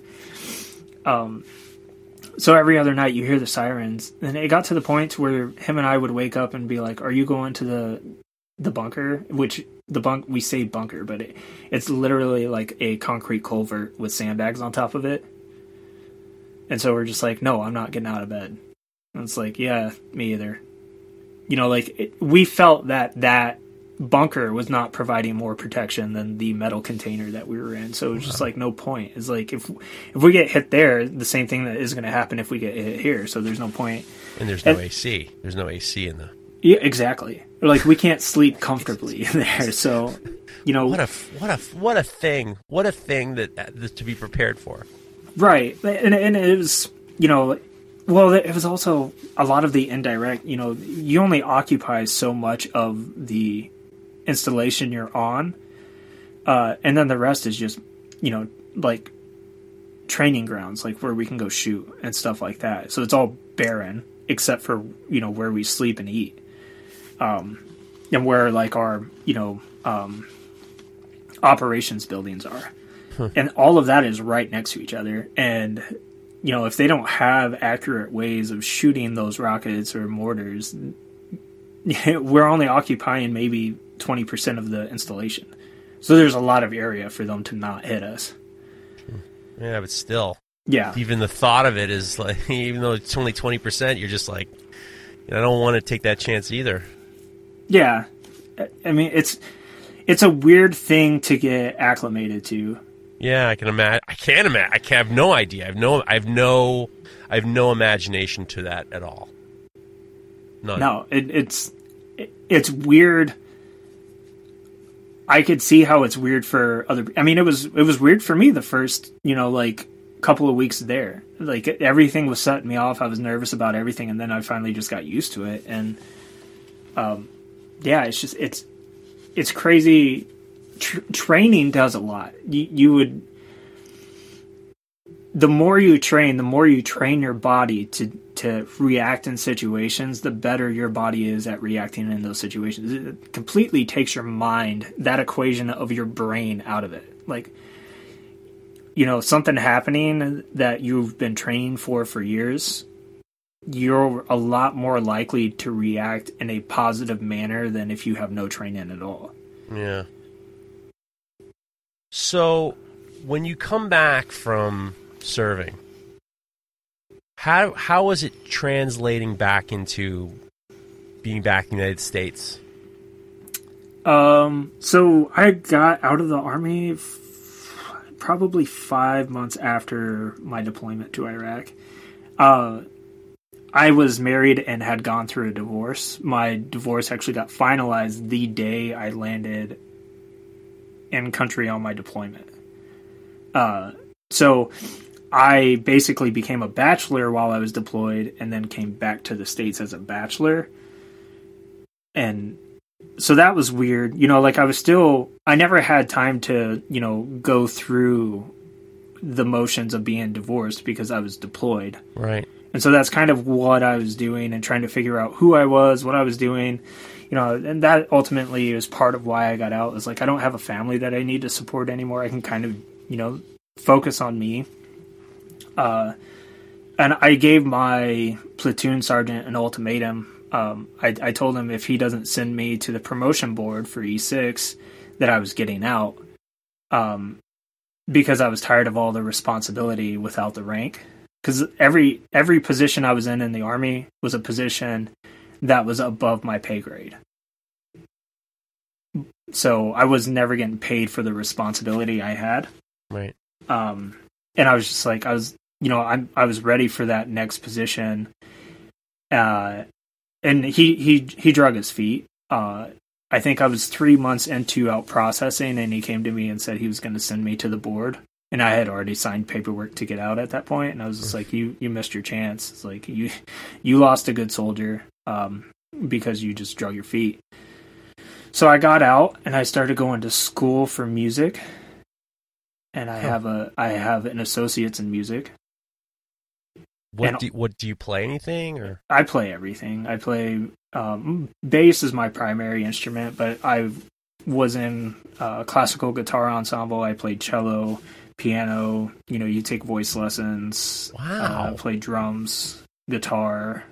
Um, yeah, I just I I I'm always been into music. I've I've played in a few punk bands and punk and hardcore bands and stuff like that, and was going to school. But I was also I was doing a lot of stupid stuff. So when I got out of the army, two weeks after I got out, I was skating in Baton Rouge, and uh, I was going to skate in one of my first competitions. I started skateboarding a whole lot when we got back from Iraq because I had How, so how much old time. were you? How old were you when you when you started skateboarding after your deployment? After after leaving the army? So I, I skateboarded a, a lot, and I skateboarded in the army. Um, but you just got to be a lot careful. If you injure yourself doing recreation activities, you can get in trouble in the Mm. army. So I was I was careful, but I was getting good, and that's why I was like down in Baton Rouge. I was going to skate in a competition. Wait, do you were you skating in Iraq? No, no, you don't. You bring a skateboard. No, you can't bring. I mean, literally, I'm I'm in uniform the whole time in Iraq. You can't Right. skate. There's no doing Um, ollies in uniform. No, no, exactly. But when I was back at Fort Hood, they had they actually had skate parks that were decent on Fort Hood, so I would skate at some of those and stuff like that. And then I Austin was an hour and a half drive south, so I would go down there and skate. Um, and I would skate so much, and it was just a, a thing to like keep my head clear you Yeah. I don't think about anything while I'm skating but skating. So, you know, like I said, I was still dealing with a divorce because I never really had that time to cope with the fact that I'm, you know, divorced. So I was skating a lot. Um, and I, I shattered my knee two weeks after getting out of the army, like my official date. Two weeks after that, I shattered my left knee. Ay, ay. Yeah.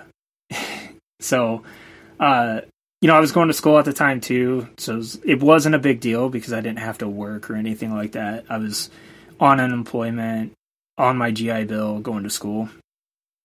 Uh, and and so I was just you know going through being a college kid at God, I think I was 20, 23 or twenty four, going to school, and that honestly like tr- going into the military was easier than transitioning back into being a civilian, especially Really? going to college around a bunch of children. Yeah, because you're you're five years older than like the oldest kid there. Yeah, but it, it's more than just being older than them. It's also like my life experience is much more than all of the children there. You Yeah. know, like not only did I go to Iraq, but I went to Korea and experienced other cultures. I traveled, you know, a lot, and I just, I everything to those college kids was so difficult, but I look at it I was just like they complain about so much without a reason for complaint, and it was it was daunting. Like, and they everybody thought you know that they're you know everybody thought they were a chief or you know somebody important, and I had experienced the last five years of my life knowing my pecking order. Hmm. And then I, I go to a place where everybody thinks they're the most important. You're walking around singing Backstreet Boys, preparing for preparing for what's next. I, yeah, I would imagine that the coping of dealing with people who have no. I mean, your experience was fraught with. I mean, just uncertainty about your own life. You know, Yeah. the, the, the the the the stakes are so much greater than than what it's like being on a college campus. I can imagine it's probably you're probably resentful to a certain degree. Yeah, and it, yeah, it, and it sucks to say, but you are. It's It- okay. There's nothing wrong with being resentful as long as you're admitting it. It's nothing wrong. Yeah, you don't want to be, but you are. It's it. No, just of like course. But I you mean, know, you're human. right, and it's it's just like everybody's experiences. You know, like yes, things are hard, and Yeah. everybody experience hardships differently. Um, but it, it it's it it is hard for somebody who has experienced very difficult things to Yeah. be like, yeah, you you know that girl dumping you is not that big of a deal, dude. like, That's see. The, but there's this. There's this. when you were talking about pecking orders, there is this strange feeling of like equating, you know, personal traumas. You know, and it's only, it's impossible. You can't really. Well, and it's- that's- everything's apples and oranges. exactly you know everybody experiences life differently and Right. if you were to equate your hardships with somebody else's hardships Yeah, it it's just- impossible. they- you can't. they it's don't not. It's not fair. Yeah It's no it fa- really it fair. really isn't but when you're coming back from like war you're being honest. yeah it's just everybody everybody thought they were more important than they were um and then it, even like when i was getting jobs and stuff like that it's like everybody in the army like you were told from day one you're not shit and even as you gain rank you're still not shit like the person over you is still in charge of you you know and and there's always somebody higher than you on the totem pole and you're also your whole day, your whole week, your whole month, your whole year is already planned out for you. Like you don't like so much so like doctor appointments, dental appointments. That's all planned. You just show up when you're supposed to. So this bring this bring this is interesting because it brings me to the question that I've had for you, uh, thinking about you know you coming on and, and just talking to you about your experiences. You when you're when you become a knife maker, you're expressing yourself to a certain degree, and you have this degree of you have this degree of uniqueness. Not just I mean within within not only the knife making community, the making community, but with people in general. You're expressing yourself in the sense of creating your own persona, and it's very you're individual. Mm-hmm. How does that translate when you've spent all these years being in the military, where there is no individuality? You're meant to be, uh, you're meant to be, you're meant to be trained and put in a position of, you know, you know, whatever, pe- a specific pecking order, without being able to stand out. How do you make that transition? So, you know, in uniform you're all the same. Right. but you're still who you are outside of uniform. Like the the uniform doesn't change that. You you just have a certain level of responsibility in uniform, and out you know like there are certain things you can't do out, outside of uniform. You know, like I couldn't have a pierced nose. Uh, you know, I. I was still a representative of the U.S. Army, so anything I did, you know, that could put, potentially put a bad light on the U.S. Army, uh, is you just have to you know understand that you are a representative of the U.S. Army, but still I still listen to the same music. I still skateboarded. You know, I had a, I have a motorcycle, all, of that stuff. Like I'm still an individual, but I just happen to have a profession that a lot of people don't have that is uh, less lenient than other professions. So, getting into knife making though is I, I now I, I get I get it. I, I, I guess I was very uh, naive in regards to the thoughts of that. What gets you into knife making? Um, so originally, what did it? It was during, you know, healing my left leg. I was in a full leg cast for a year. Um, Oh my god! Yeah, it was. Luckily, I was going to school. Like, I don't think I could have handled a lot, but I was getting very stir crazy. And I have a tattoo artist friend who was who was making knives, and he was finishing some handles in the shop one day that I, I was at the shop, and I was like, you know what, I think I can do that. I'm, I'm gonna give it a try, and I did what everybody shouldn't do, and I grabbed a circular saw, and I cut it up, welded pieces together for the tangs, and shaped these blades on a bench grinder, and stuck them in some antler, and called them knives. And I, I I went through the process of heat treating them, but not understanding. You know, I heated them up with a torch and dunked them in oil, and these were the first official knives I made, unofficial knives, and they were garbage. They weren't hardened knives or anything like that. But that was the first time I tried making a knife, uh, and I had during that timeline I had met my wife over Instagram, uh, and so after my leg was healed and I was able to travel, this that spring break, my second year in school, I came up to Iowa and met her in Iowa City, and then uh, went back home, finished the school year out, and then moved up here. And then I think about a year and a half after moving up here, I gave knife making a, a like actual go. How, how did you meet her on Instagram? The same way I knew. The same way I met you on Instagram through messages. I mean, through, like, through like not- following not- each other. She she like- dropped in my messages. She like She was- slid into your DMs. she slid into my DMs. Strong move. Or no, no, she commented on a post. I commented back, and then she slid into my DMs. strong move. Yeah, and it it's crazy This is Fleming. High level. well, I don't know what I did to my my wife is like leagues above me. Um, and she's not going to listen to this, but I hope she. I'm sure she knows, but she's leagues above me, so I don't know what I did to do that, but I'm I'm glad it happened. Um, but so I moved up here. We were living in a very small apartment, and then we got a house in Iowa City. Um, and I started making knives in the garage and watching a ton of YouTube. Like, I mean, so the job I had was at a music store, and I was a rental warehouse manager at this at this music store.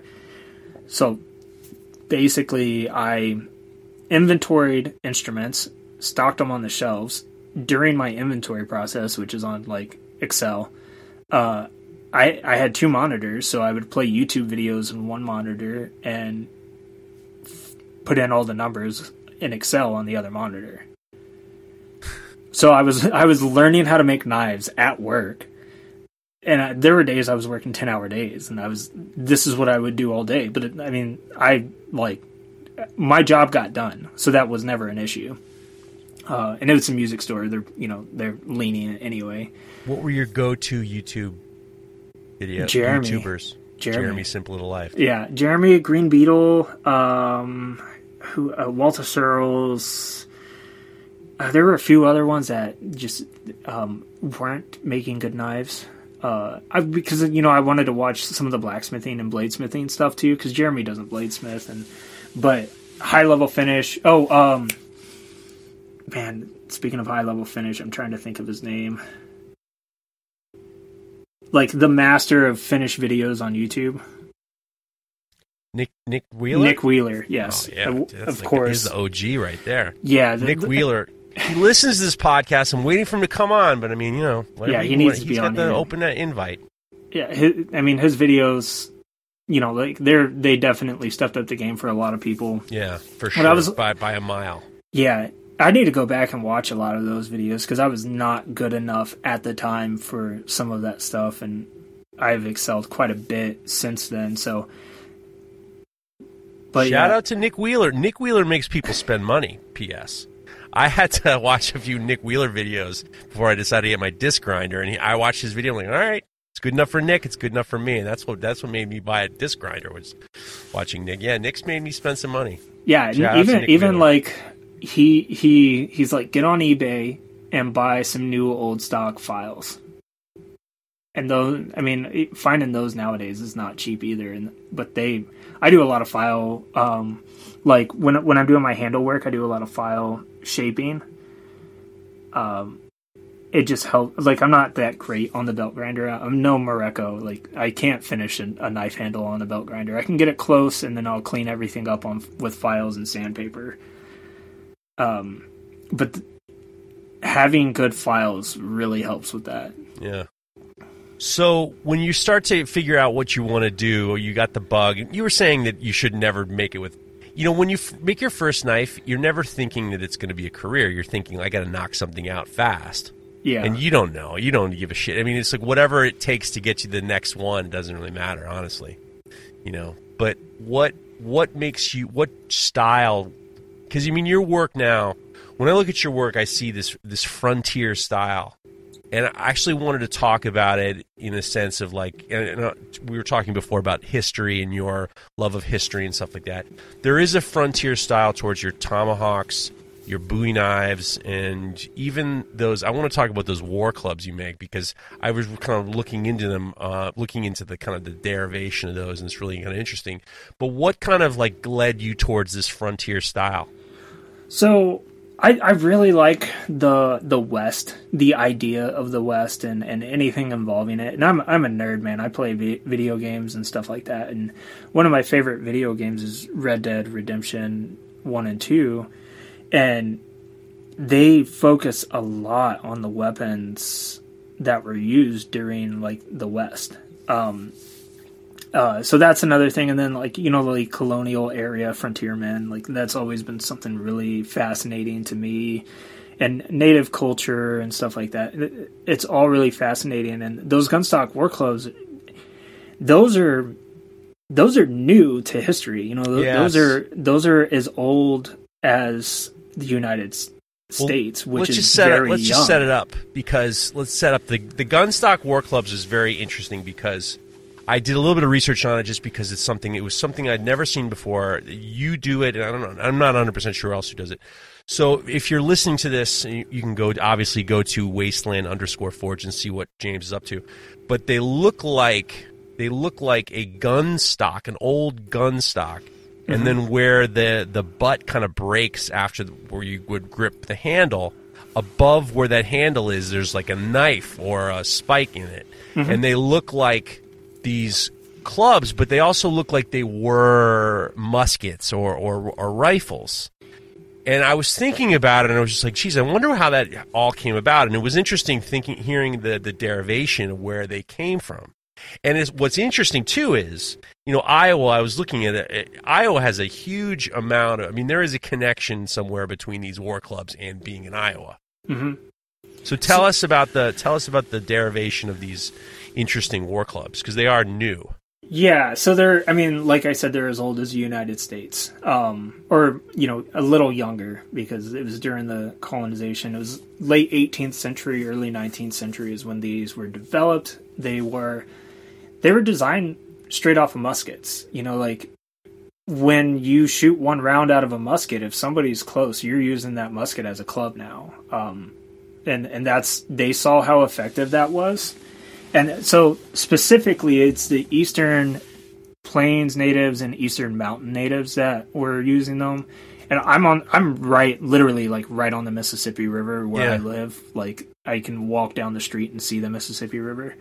Um, so this area over uh, to to the eastern seaboard or whatever is where they originated and where they were used. You know, I every culture has war clubs around the world. Like, you know, before we were fighting each other with rifles and stuff like that, we were using sticks and stones and then metal. You know, like that's everybody has war clubs. So it's just different variations of what these war clubs were. And I'm so fascinated with the aesthetic style of the Gunstock War Club. Um, because it's they, you'd think that they were originally made out of gun stocks, but be, because there's so many holes in gun stocks and so much, they're not as strong once the, you know take the metal out of it. So they were making the the clubs to emulate that that that size and that shape, right? Yeah, and it's crazy because if you look at a musket, especially back in the day, they they had really pronounced stocks, like the the portion where it sat on your shoulder was it, it's not like they are today. It was really pronounced and they were pointy, and they just they made good clubs. They did just happen to be a lot longer than gunstock war clubs. Is and it I because like the back then the the butt was almost like it broke down farther on the center line of the rifle than than they do now? Like it, it seems yeah. as though it's almost like almost like a forty five degree angle. Yeah, it was very close to a 45 degree, uh, and they came to a very pronounced point at at the club end, huh. and I, I think that's by design. I think muskets were because they were a single shot weapon unless you had some distance. You know, it, it takes. I think a musket during that time took anywhere from eight to fifteen seconds to load because hmm. you you had to put your powder uh, your primer and your ball in, and you had to pack the ball and the powder, and then you had to cock it and shoot. And you know that you you pull a rod out of the front of this thing to do all of this. So it's it's a very slow reloading weapon, and I mean if you're fighting people in, in woods, you're gonna get one shot off before you you have to use melee weapons. So yeah, that's it's it's crazy stuff like thinking about that and then um so these being relatively new weapons like it, the the history especially during the time wasn't well kept on like the they are derived from muskets. We don't know what tribe started them. We don't know the exact origins. But there's this thing that happens in in human history where we we learn something even if we're a hundred miles away as a collective somehow we learn it everywhere. You know like the first time tools were used it wasn't just like this single tribe that started using tools. Somehow collectively the human nature brought everybody into using tools. Hmm.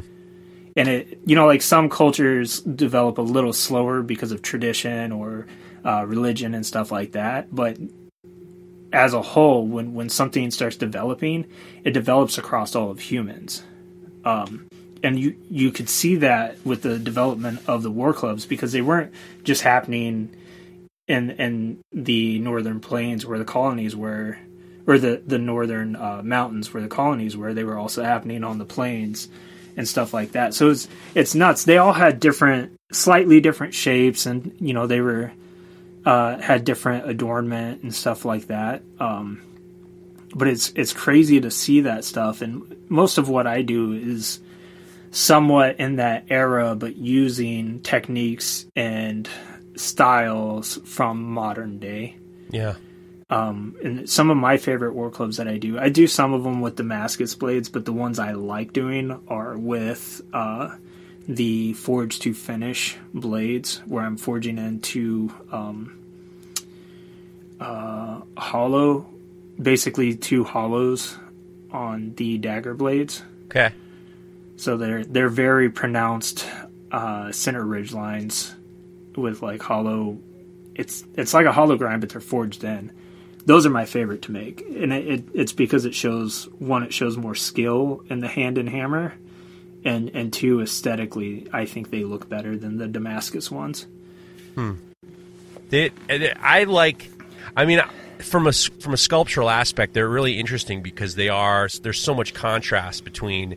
There's the form of this form of the wood and the adornments, but then it kind of breaks off, and then there's this kind of, you know, sharp object, kind of as the contrast. It, it- there is there's like it's got two things going on at the same time, which is kind of neat. Brings me to kind of modern day now. You're going to be down at the Blade Show in Texas. Yes. Are you testing for the ABS Journeyman Smith? So they don't do that in Texas. Uh, the only two places right now that do it, I think it's the Arkansas show and Blade Show Atlanta. I own testing this year at Blade Show Atlanta. You are testing at Blade Show Atlanta. Yes, I have one of my journeyman knives forged out. It is a single lug integral guard, uh, Vest Bowie out of 52 100, and it is kicking my butt. All right. Well, listen. Don't listen. There's a couple things. Number one, I have a reputation to uphold. So, so I don't mean to put more pressure on you, but like I'm rooting for you. You're going to pass because there's a reputation on this podcast. The people who come on the show before they before they go to test, they they get it. They win it. They they pass the test with flying colors. If you're not if you're not understanding what we're following, the American Bladesmith Society tests to if you're a member in good standing and you make five knives and then you do these the bend test and you do the sharpness test and all these tests and then you, you, you submit your knives at blade show and then you if you pass you get this designation um, who so do you you uh, you studied with uh, Jason Knight right Well, no, uh, I did my performance test with Jason Knight. So How was the- that? Yes, that man, that uh, that was a fun weekend. But I ended up having COVID that weekend. oh no Yeah, and then Jason and Shelly got it from me. oh no Oh, I felt terrible about it. Um, and I'm I'm not gonna go. They're they're fine with it. It it turned out to be a good thing. I'm not gonna go into details because that's their you know privacy. I don't want sure But um, it actually worked out for them to get it. Uh, I and I talked to them at Blade Show after, and they you know like I felt like I said I felt really really bad. Um, because you know he he offered up his place for me to come stay at while I you know did this for the weekend.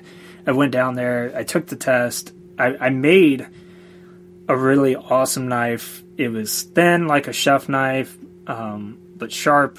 Perform. It was 80 CRV2. Uh, the edge was 60 Rockwell. The spine was like 58. After I blued it a couple times, um, it took me six minutes to chop through two two by fours because it was so thin, and somehow I found a two by four that had like 35 growth rings on it. It was an old growth pine 2x4 that I did not realize Lowe's even sold.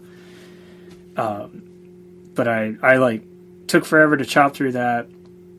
The bend test was super scary. Um, if you if you've ever been to knife 90 degrees, man, it it does not want to be bent but it I I mean I passed it. It was a great weekend. I I learned a lot from Jason Knight just being there for the weekend.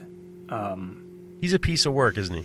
He's great, man. Like he's so, and he's so he's so willing to give his knowledge out. Yeah. And, and in a way, you know, like yes, you know, some of the things that people ask him, it's like, dude, he gets paid for that. Like maybe you should go watch his series because he already gives that information out. But you know, like the thing I notice about him is if you're willing to put in the work, he's willing to help you.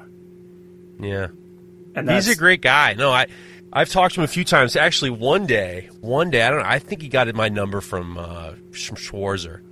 Uh, one day, I get this phone. All of a sudden, my phone rings, and, I don't, and I'm driving. I happen to be driving. I pick up the phone, and, and I said hello, and, and there's just like this it's almost like Jack Sparrow, this kind of like crazed Peter Pan type on the other end, not admitting who, not saying who he was, and it's just this weird guy. This all of a sudden, like, who is this? He's like, who do you think it is? And I'm like, I think it's Jason Knight. He's like, yeah, you're right. We started talking for a bit. He's such a, he's a piece of work. He really is a piece of work. Yeah, yeah. He and that's that's a good description of, of him as a person. Um, he he's fun to be around. He's super knowledgeable, and he's he's so willing to help people in this craft, and that means a lot. Especially as you know, there's a ton of mastersmiths out there who just like aren't like that. But you know, you know like, what though? It's tough because you know if you think about it, if you think about how much time it takes to get to the position that they are and the fact that a lot of master bladesmiths didn't have the immediate information that they do now with with Instagram and social media and, and like creating these networks and either you have the willingness or you don't have the willingness and putting all the hours in and then imagine all the phone calls you get or the messages you get. How'd you do that? How'd you do that? I mean, I'm not really. I mean, I haven't been making knives that long, and I get like people just want to know how I did shit all the time. They want me to do video. People want me to make videos for them. Yeah, and so, I, so they so I can so, so, they know so they can make what I make. It's just frustrating. It, it, yeah, I definitely get that, and it's crazy when you make some like a name for yourself. Like I'm I'm not super huge as a knife maker I, I've gained a, a small following, and and it happens to me too. And then there are some people who really overstep, and they're just like, "Give me all the information you have." And usually those people, I'm like, "You're gonna have to get in the shop and make this stuff yourself and learn. I can't give you every single thing." Like I once got a guy slip into my DMs and say I owe it to the knife making community to do a video on something that I was talking about on Knife Talk. And I was like, owe it? You crazy? You owe me, motherfucker! I, I you don't. How dare you slip into my DMs and ask me for, ask me to do something like that? But you get people overreach all the time, and I would imagine that it gets very frustrating for a lot of people. You know? It, yeah, especially when you're in because Jason Knight makes a, a living teaching people how to make knives. Right. Like that is that is you know, yes, he makes knives and he makes money from those, but his income is based off of the the classes that he teaches. Um, and and so for people to go out there and be like, hey, you know, you should give me this information. It's like, no, you can come pay for it. You can you can come like everybody else who comes to these classes, and you can learn. Um, that that's I plan on doing classes too. Um, I I want to do it right. I want to make sure like nobody's going to sue me. That's the my biggest worry. Um, and it's just going to be like intro stuff. Like I, think I can teach intro stuff pretty well, but it, it there are so many people who just think that they deserve without working for it. And it, it's like as a knife maker, there's no there's no association that's going to teach you outright. You can't go to college for knife making. You can take classes. Uh, the Center of Metal Arts even accepts a GI Bill, so you can take classes with the GI Bill, which is crazy to me. But you can't like. That's the only place that you can learn that. You, you well, know, New England School of Metalwork too takes the GI Bill. Is it the New England School? I thought The- it was. I believe I believe it's the New England School of Metalwork takes Then the it, GI Bill. then it, yeah, it's one of those. So I'm gonna take your word for it because I don't. I've never been to either one. I learned about it recently from somebody, but Tom Moss. Tom Moss, Tom yeah, he- Moss. He, told me about it. Tom Moss, uh, great knife maker, great friend of the show. He just retired from the Coast Guard. Yeah, And he sent me a message saying that he uses GI Bill to take classes at the uh, New England School of Metalwork, which is outstanding. That's they're huge. nonprofits, so I'd imagine Yeah. that the Center for Metal Arts does the same thing.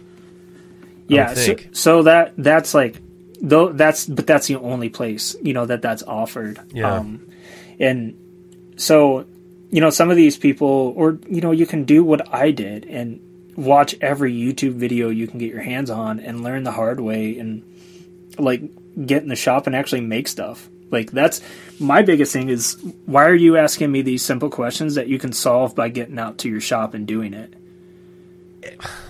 But you know, but there's it's it's a double edged sword in, in in society now because there's so much instant. I mean, information is so instant, and there's so many resources that we have. We don't understand that there's like a pick, a pecking order in regards to you know what comes quickly and what comes slowly. You know, it's it's funny because the older I get, even like month to month, I'm far more interested in it as not I don't need it as fast.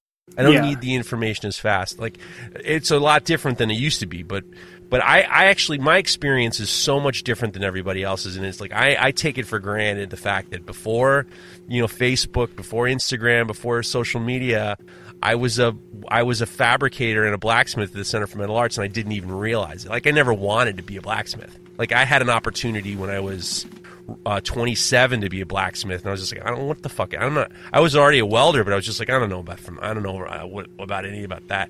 And then I ended up getting a fabrication job at the Center for Metal Arts before, and I had no idea. I thought, oh, hammers, great, awesome. And then I, I, I was really, it was I lucked into it honestly, and it was totally different from what people who want to become blacksmiths or want to become bladesmiths they they go out of their way. I was it was it's you know it's embarrassing how reluctant I was.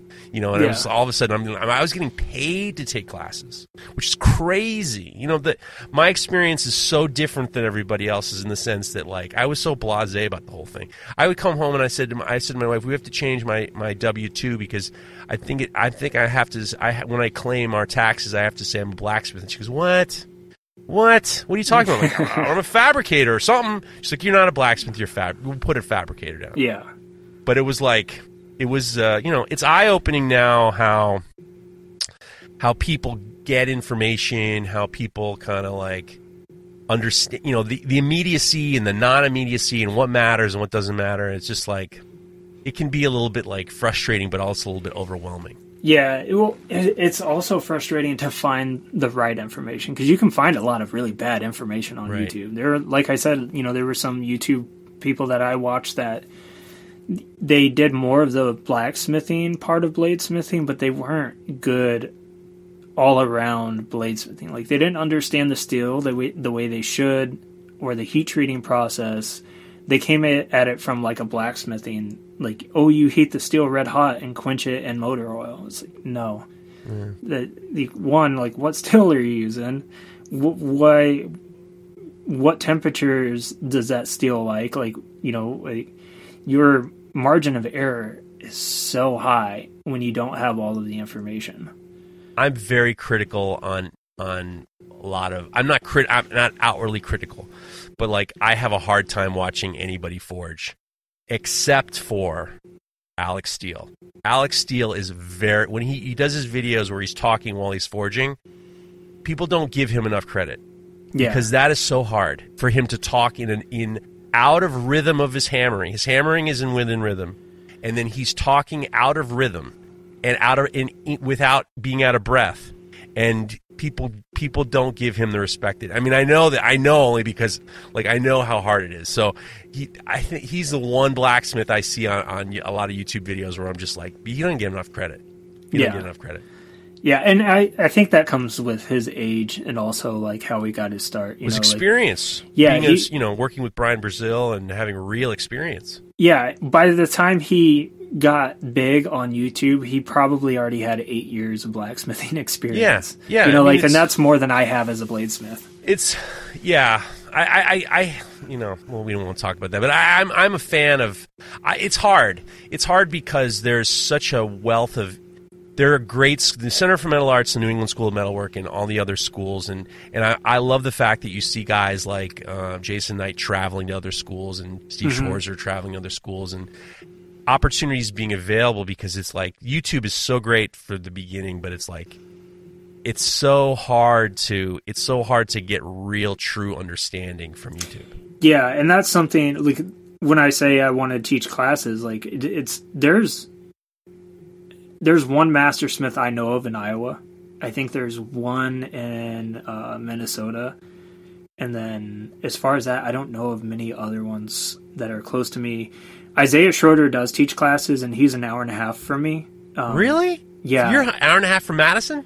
Yeah, yeah. I live I live in Dubuque, Iowa, which is bordering Wisconsin and Illinois. I uh, actually my my in laws are in Madison, and when I fir- I first met Isaiah, geez, it's got to be like six years ago. I I my I, dra- I dragged my father in law to his shop, and we had such a good time. He's Isaiah's such a good guy. He And, is, and um, he's so knowledgeable. He's a great guy. He's a gr- really great guy. I remember before he moved into his big shop, and we looked, and he was making sayas for this uh, company, and it was so cool just seeing his shop and talking to another blacksmith and bladesmith, and we had such a good time. And he's he's really he's a really he's a really great guy, and I got to meet him at Blade. Last time was at the Blade show. He he was there with his wife, and yeah, and then you know Nate Zimmerman's in in Milwaukee. Milwaukee, yeah. I didn't realize that you you were only an hour and a half from Madison. yeah, I actually get my my uh, back worked on my tattoo in in Madison. Madison's where it's where it's at. That's Yeah. why I might you might maybe maybe next time. I you know what Nate gets so mad. Nate Zimmerman gets so mad at me because I kind of like anytime I go to Madison to visit the in laws, I just sneak in and sneak out because you know you can't. I don't go anywhere. I mean, when I go visit my family, I can't just be like, all right, nice. How's everybody? I'm going to go to a hammer in. Yeah, You know, I so I that. the last time you went, I thought about hitting you up, and I was like, no, he's going there for family. Like, Well, he's not going to have time. I would have time if it wasn't for the fact that my family is like my. It was just like it would be really lame. If I, it would be really, it would be really. I they wouldn't be, they wouldn't be mad. I mean, they would be super. I I need to like, yeah, I needed to separate it out. Maybe the next time I go out to Wisconsin, I'll I'll uh, we'll, we'll figure something out. Yeah, and Isaiah has this has a really nice shop. Too, Great shop. Oh my Great God. shop. Yeah, Isaiah's a good dude. Um, so what's next? What's next for for for James Fleming?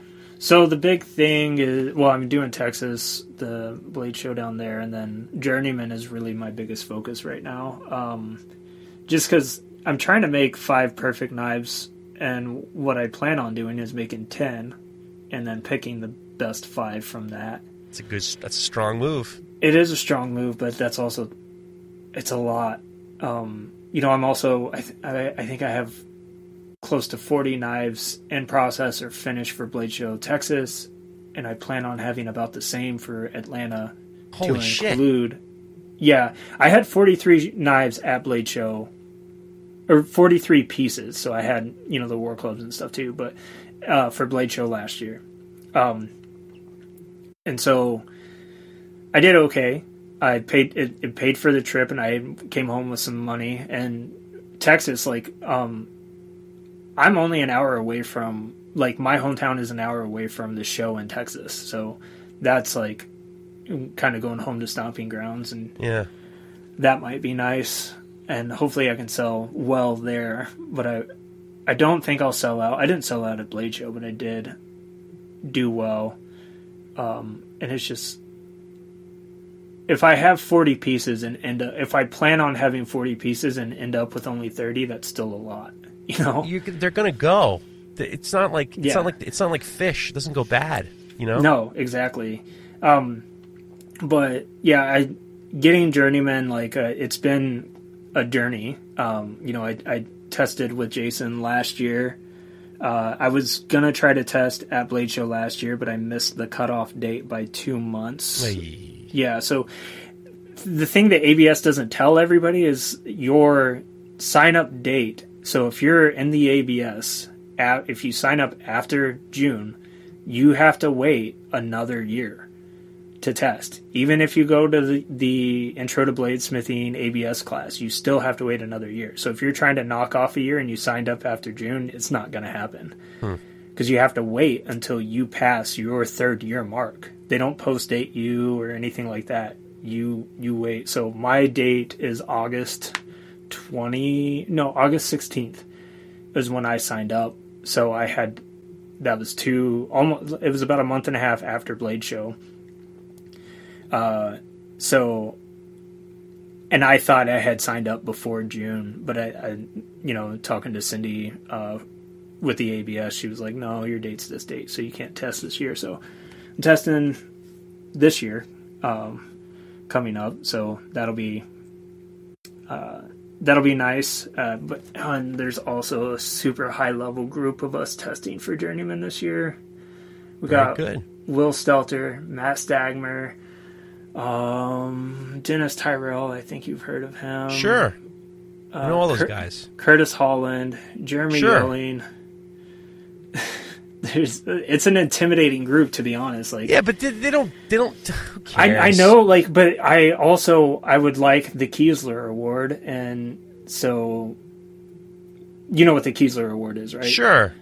Yeah. So the best journeyman, pr- the best journeyman knife presented gets awarded the Keeslar Award, um, and so I have to make a knife that's better than Will Stelter, Kurt Holland, Jeremy Yelling, and on all these guys, and and it's so it's just like I I really got to bring out all the stops. That's what I'm doing. I'm doing three integrals, so an integral chef, an integral guard vest bowie, and then an integral guard hunter, and then uh, I'll do a plate bowie, and then probably a, a contoured guard bowie. Very exciting. Yeah, it's so like that's that's my plan. But I also know Will is planning on doing a couple integrals as well. All right. James Fleming. Guy, I'm, I'm, I'm, I'm, I am pulling for you. I'm pulling for you. Definitely, you, you're now you're on the hook. You're on the you're on the hook. you got to get the journeymans because I mean, like now, I mean, you, now it's you're you're representing me. Yeah, I, I'm fickle. You know, I'm. A, I'm just kidding. Obviously, I, one thing I want to tell you is, you know, I've recently been having a lot of veterans on the show, and it's it's always it's always an honor to talk to to people in regards to their service. And you know, there's a lot of things that people say. It's very you know canned. Uh, thank you for your service, but I appreciate I appreciate your sacrifice, and the sacrifice of your time, your energy, your mental health, your physical health. It's it's beyond noble, and I can't help but be grateful to you for making the sacrifice to your life that you did for this country. And it means so much to so many people. And there's so many veterans who listen to the show who are who who appreciate your service but also appreciate the fact that you've kind of transitioned and found something that you love and that you're you know you're being you know you're it's you're a great representation of veterans in this country I I really appreciate that. I think most people are just like, "Thank you for your service," and that's it's it's so hard to respond to that. right It, it- but like when you, when you articulate, you know, like obviously they're trying to be nice and and you know, it, and it I appreciate it, but a lot of times it's like, wh- why are you thanking me? You know, like most people who go into the military do it for you know their own reasons. Everybody's got their own reason for going, um, and you know it can be a combination of things. But I do really appreciate you saying that. Well, it's you know you, you just hear the trauma that people go through, and, and just talking to Joe and, and Stephanie, the last two people who were on the show were veterans, and you know it, it affected them, and and I appreciate the fact that you put yourself in a in a you know you took your you took some of your freedom and your you sacrifice your physical well being for this country, and it, it really is. It's a story that's very important to hear, and, and I'm very appreciative of that. Yeah, thank you. Wasteland Forge, ladies and gentlemen. James Fleming. If you go to Instagram, it's wasteland underscore forge. And you can go to wastelandforge.com, follow what he's doing. He actually has a great YouTube channel uh, where you can f- kind of follow what he's up to. He does a lot of uh, content. He's making videos and stuff like that. And he's just like, you know, he's a, this is another great example of a person trying to make something with their lives and then creating something that's that's beautiful and I am very appreciative of, of you and, and your support. So guys, go follow go follow James Fleming. Like I said, wastelandforge.com, wasteland underscore forge, and we'll see you next week. Thanks again, James. Thank you. The Full Blast podcast is proudly sponsored by Axe Wax, an all natural, food safe wax for coating your handles. It can be used on your axes, your knives, or even on your boots, with the full confidence that Axe Wax is safe and durable. Furthermore, if you use the promo code FULLBLAST10, you will get a special 10% discount on your order. So go to axewax.us and get yourself some of the most luxurious wax for waxing your axe. If you like this show, take a look at our other shows made for makers just like you at www.makery.network.